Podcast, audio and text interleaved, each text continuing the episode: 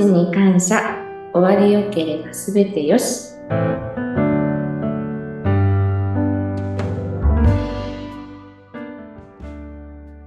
こんにちは、えー有限会社東美の長本義孝です。こんにちは、インタビュアーの山口智子です。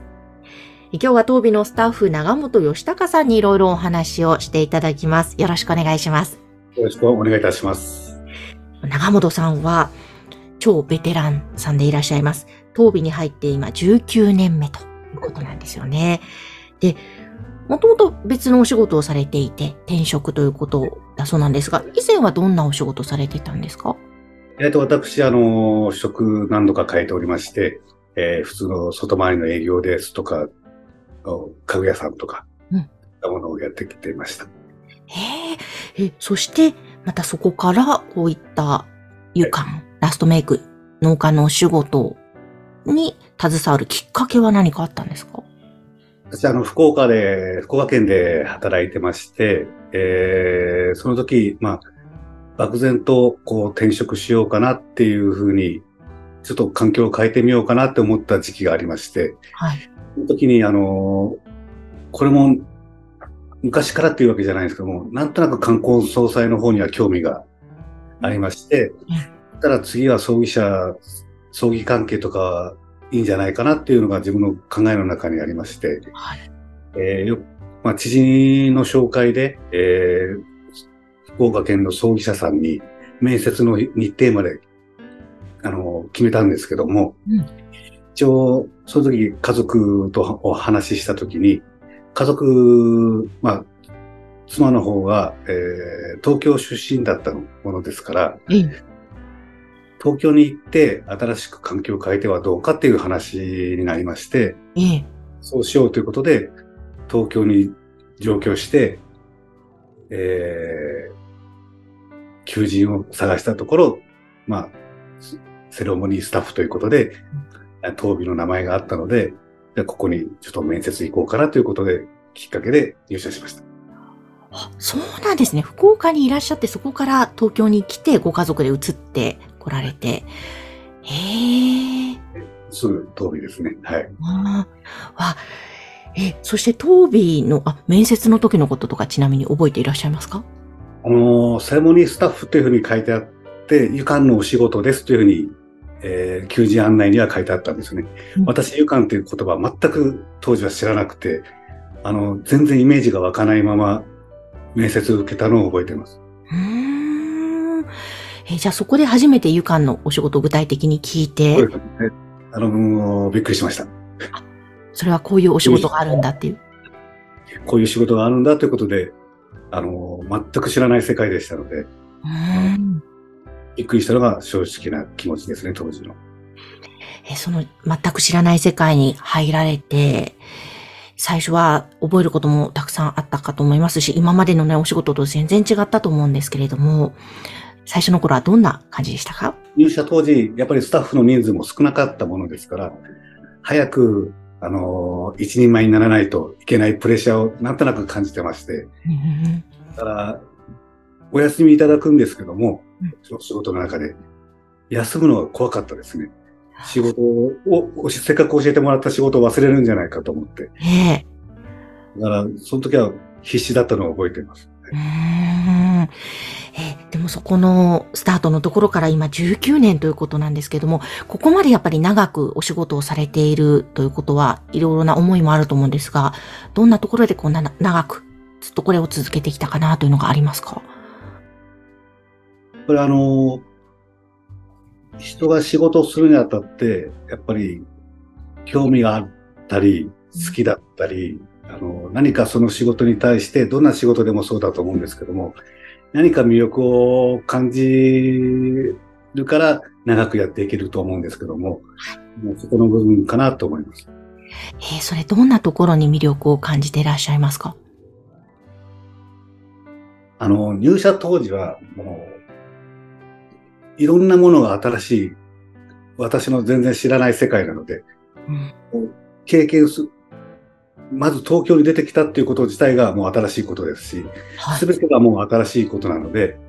そこに最初は漠然的にもう魅力を感じて、あの、やってました。うん。そして実際お仕事をする中で、このゆかん、ラストメイクのお仕事の中で感じる魅力というのはどういうところですか？あのー非常に、あのー大変な仕事、難しい仕事だと思うんですけども、やはり家族を亡くした方々に、あのー最後はありがとうって言っていただける。うん。その家族の方も自分の大好きなお父さんであったり、奥さんであったり、まあまあまたあの息子さん、娘さんだったり、身近な家族が亡くなって、あの気持ち的に、あの、余裕がない時に私たちに向かってありがとうっておっしゃっていただけるっていうのは、非常にそこはもう毎回ほっとします。うん。え、これも魅力を感じる一部分でもあると思います。はい。そうですよね。え、これまでいろいろな施工をされてきたと思うんですけれども、何か印象的だったこと、覚えていることってありますか？入社して間もない頃だったんですけども、あのー先輩方から教え、まあ、っていただいたのが、人が亡くなる時には、3回ほど非常に悲しい時間、時があるということを教わりまして。まずは人が亡くなった瞬間うんが、周りは悲しい。次に、棺に収まる瞬間うんっていうのは非常に悲しいと。あとは仮想炉に入って仮想のスイッチを押した瞬間っていうのは、まあ、物が骨に変わる瞬間ですかね。その、のは非常に悲しい時であるっていうのを聞いてまして、ある日その中で施工行った時に、えー私と当時30代前半の自分と同じぐらいの息子さんがいらっしゃいまして、お父さんは亡くされている。お父さんも私の父と同じぐらいの世代の方で、ちょっと私も気持ちドキドキしておりまして、で、仕事を、あの、湯管して、お化粧して、お着替えして、綺麗に整って、蓋閉めますよっていう時に、どうぞ蓋閉めてくださいって家族のご了解を得て、閉めた瞬間に、息子息子さんが泣きながらなんで閉めるんだっていうふうに、泣き叫んだ件がありまして、ええ。その時にその先輩たちに会社に教わった納棺する時の家族の悲しさっていうのをうん。どういうことなのかというのを実感してうん、これは自分たちの仕事は本当に難しい仕事だなって感じたのを、もう新人の頃でしたので、非常によく覚えてますね。家の雰囲気とかも全て覚えてるぐらいなので、ええ。はあその、なんだろうな、難しさってとてもあると思うんですけども、そういう中で、中本さんが大切にされていることってどういうことなんですか？あの、もう、これも会社当備としていろいろ、あの、代表の染谷社長からも、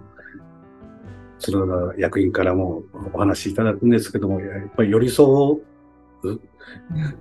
個人様、ご家族の方に寄り添うっていうことが、非常に大事なのかな。こう忘れてしまうと、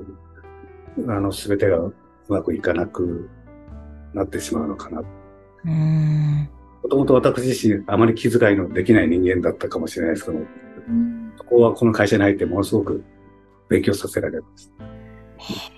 寄り添うというのは、例えば具体的にはこんな風にな寄り添い方を心がけているっていうのはあるんですか？あの、どうしても、私たちはご知った、ご、あの、ご遺族のとこに伺うときっていうのは、ほぼ初めまして、まあ、全部初めましてなので、あの、相手の方々は多分警戒うん。してしまうと思うんですけども、それをまあ言葉かけるなり、雰囲気を作るなり、どうにか、まずはその線をうん。いただくように考えながらお声かけしたりはしてるんですけども、うんそうですよね。最初は、そういうなんていう、悲しみの場でもありありますし、緊張しているご家族がそこから、こう寄り添って気持ちをほぐしていきながら、っていうことなんでしょうね。だから話、自分はご遺族の方に、あの、話しかけることが多いタイプだと思いますね。うーん。えーあの、長本さん、ね、19年目、20年に進んでいかれると思うんですが、このお仕事、本当にベテランの域だと思うんですが、なんかこれからこんな風にしていきたいとか、展望ってこの先あるんですか？そうですね。やっぱりあのー一件一件も、やっぱり全部が新しいことなので、うん千葉さんみんなそうだと思うんですけども、これから先のことは一件一件がもう全て新しいことなので、うん。その、この気持ちを、きれいにしてあげようという気持ちを、維持し、あの、気持ちを持ち続けること。うん、うん。それはもう、年数経っても、変わらないことだと思うので、その気持ちを大切にしていきたいなとは思います。なるほど。あと、おそらくこう、人を育てる立場でも終わりかと思うんですが、こう、後輩たちをこう育てていく中で、こんな風な人材をこんな風に育てたいみたいな思いっていうのもあったりしするんですか？あの、個人的に考えてるのが、あの、普通に、湯管の仕事とかお化粧の仕事とか、例えば技術的なとこは、ずっとやれば自然に身につくと思うので、うん。その子、その子、その人、その人の頑張りで、いくらでも上達できると思いますけども、気持ちの部分っていうのは、あの、まあそうですね、あの、どっか雑念入って、ぶれたりすることっていうのは、誰だってあると思うので、はい。それを大切にししていききたいねということを伝えたいと思います。うーん。いや、なんか根底にある部分ですね。おそらく、こ、心、気持ち、マインドと言いますか。はい。そうですね。そこをプラス、そういう技術であったりするわけですもんね。えーわかりました。あの、ぜひ、この、ポッドキャストを聞いてくださっている方で、トービさんのお仕事興味持たれた方は番組の概要欄にホームページを掲載しておりますので、ぜひご覧ください。今日はスタッフの長本義隆さんにご出演いただきました。ありがとうございました。あ